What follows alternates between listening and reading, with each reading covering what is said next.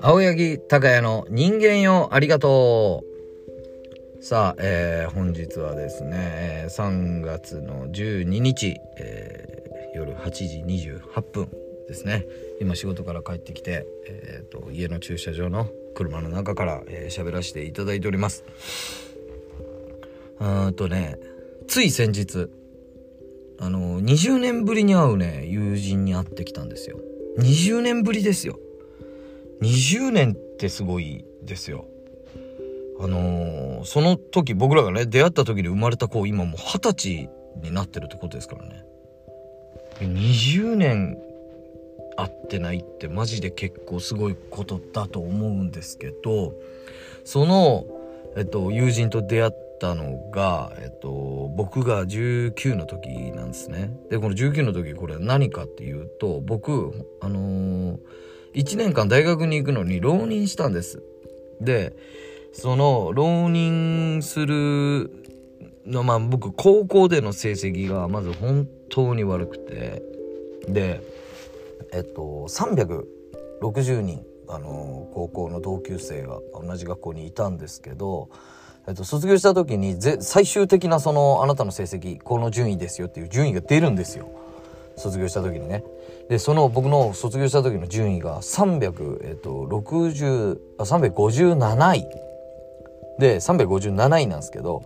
えっと、360人のうち実質2人ぐらい高校辞めてたんで、えっと、実質、えっと、358人中357位みたいな。ケツから、ケツに1人しかいないぐらい本当に成績悪くて、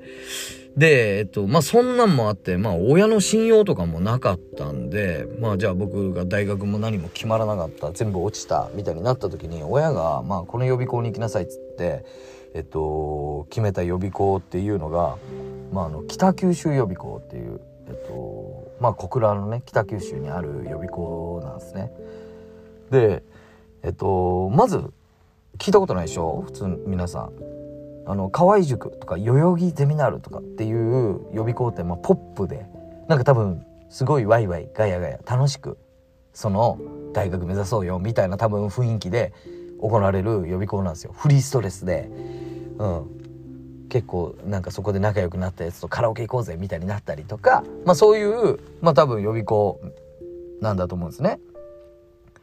でも、えっと、僕が、えっと、そこに行けと言われたその北九州予備校というのはもう今は多分時代的に違うと思いますけどももうほんと軍隊みたいな感じまずこう努力まずその入り口に「努力は実る」みたいな習字の字がバーン書かれてあって朝とか本当にね、あの、厳しい学校、高校みたいな感じで、あの、なんか市内持った先生みたいなのが、うん、おはよう、うん、おはようみたいなのをこうチェックしてるような感じの学校、予備校だったんですよ。で、そういうとこに入れられて、で、本当にめちゃくちゃ厳しいんですよ。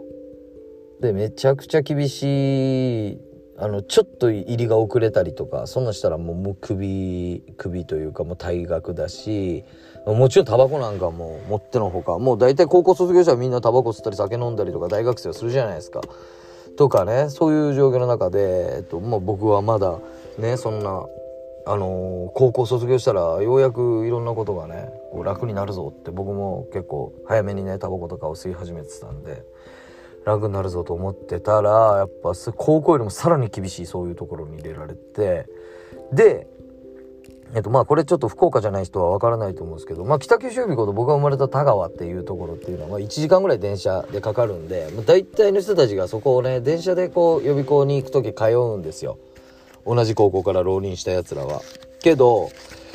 あまりにまあ僕は親のそういうこいつは勉強しないというあのー、なんすか信用がなかったのでそんな厳しい予備校の寮にぶち込まれたんですね1年間。1年間の間に実家に帰れるのは本当に1週間ぐらいお盆にあとはもうずっとその予備校で、えっと、朝6時に起こされて平日は。で6時から朝外をウォーキングさせられるんですよ。え平日はじゃねえや。毎日だわ。毎日。土日も関係なく。6時に起こされて外をウォーキングさせられて本当に軍隊みたいにみんなでゾロゾロゾロゾロウォーキングさせられてそれをしないと朝ごはん与えられないんですよ。でそれをした人がチェックをチェックされてはいちゃんとウォーキングしたねっつってでそこから朝ごはん食べて朝ごはん食べて1時間ぐらいしたらもう朝の自習が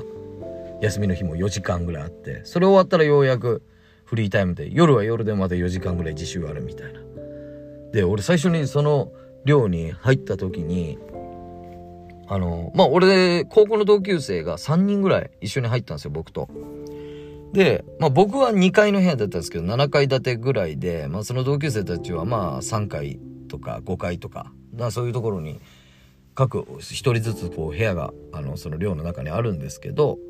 で、そのまあ5階のあるね、一定の階を超えると、窓にね、その柵がついてんですね。窓か、窓、窓のこう外に出れないというか、まあそういう風に、な、なんなんやろうと思って最初そこは分かんなかったんですけど、入って、その寮に入って2週間ぐらい経った時ぐらいに、寮の中で叫び声がして、誰か来てくださいみたいな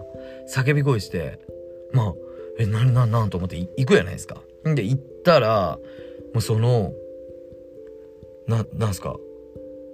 その柵を乗り越えて飛び降りそうになってるやつが出てたりしたんですよ。もうその生活が辛すぎて耐えられなくて。あそのための策やったんやっちゅうのをそこで学ぶんですねそこでその理由を知るんすよみたいなところで1年間をこう一緒に過ごした仲間にえっと会ってきたんですよ本当につい先日でもう本当にそこの寮出て以来なんかね、クラブハウスってあるじゃないですか。あれに登録したらたまたま俺が出てきたらしくて、そいつからこう連絡がこう来て飲もうよみたいな感じで、20年会ってなかったんですけど、会ってきたんですよ。でも、話がね、めちゃくちゃ盛り上がったんですよ。もちろん20年経ってるんで、もうあのー、まあ、出会った時19でしょ。だからまあお互いまあ俺もそうですけど、まあ、向こうもねやっぱあの頃よりもちゃんとおっさんになってるんですけど全然何ももう本当に20年を感じさせないぐらい普通に盛り上がったんですよ。でこれは別にそいつと俺が仲良かったとかっていうあのレベルじゃなくて俺そこで思ったんですけどやっぱ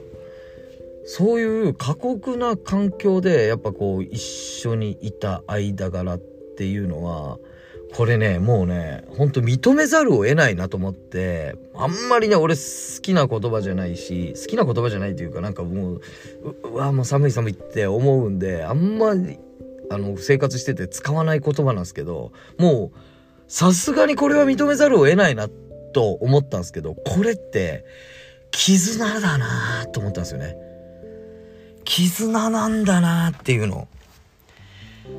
本当に強く感じました、それを。なんやろ。あのね、お互いこの20年、本当にね、そこの1年間だけ一緒だっただけでいろんなことがあったわけですよ。全然歩んできた道も違うし、そいつはそいつでね、超大手の、あのー、パチンコメーカーで、えっとね、部長になってたんですよ。とんでもねえ生活してて、中目黒に住んでるみたいな。で、本当にそこまでの道のりって俺の歩んできた道のりとは全然違うし、そいつはそのな、なんやなんやろ、まさか予備校出て芸人になったどういうこと？みたいな。吉本に入って。で、今 YouTube やりよん。それホームレスの人にインタビューをしよん。それどういうこと？みたいな。向こうは向こうで俺のまたね、20年ちなんなん？みたいなことで、相当自分が歩んできたこととは違うし、全然違うところ今も歩み、歩んでるけど、話した時にめちゃくちゃ盛り上がるしめちゃくちゃななんやろ打ち解けるのはマジでその辛い経験を共有していたっ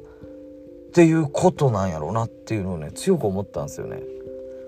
もうね絆と認めざるを得ない感じがねすごくしたんですよ。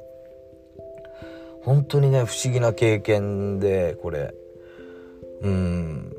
なんかそう考えたら多分今今例えばなかなかそういうことはもうないけど同じような経験をもし共有するようなことがあったりしたらその関係はきっと20年以上、うん、全然いつ会ってもまたあの頃に立ち返れる関係になるんやろうなとか思って現に5年前ぐらいにほぼ毎日一緒に会っていたような関係の人でもえっと、今別に会った時にそんななんか絆にならない人いますよ僕。で皆さんも多分いると思うんですよ。でも多分そういう経験を共有してた仲間っていうのは多分こっから先何年経ってもでまたその19歳でみんな高校卒業して髪も染めてタバコも吸って大学行ってるやつらはね染めなんかみんなで飲み会とかもあってコンパもあってみたいなあのそういう生活をしてる中なんか俺たちはまだ高校よりもさらに厳しいところにいて俺たちの生活って何なんこれ？みたいな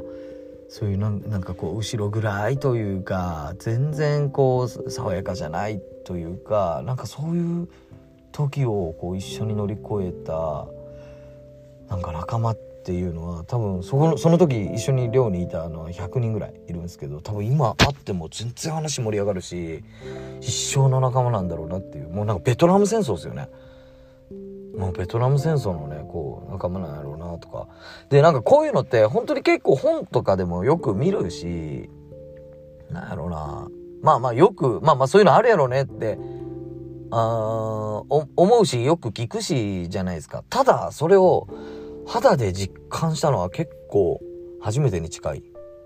うん。近かったなと思って、うん、結構あの気づきになりました。もう20年ですからね。うん、ということでねちょっとすいません。長くなりましたけどもあの今日はねそういうちょっと徳の高いお話をねさせていただきました。またお会いしましょう。バイバイ。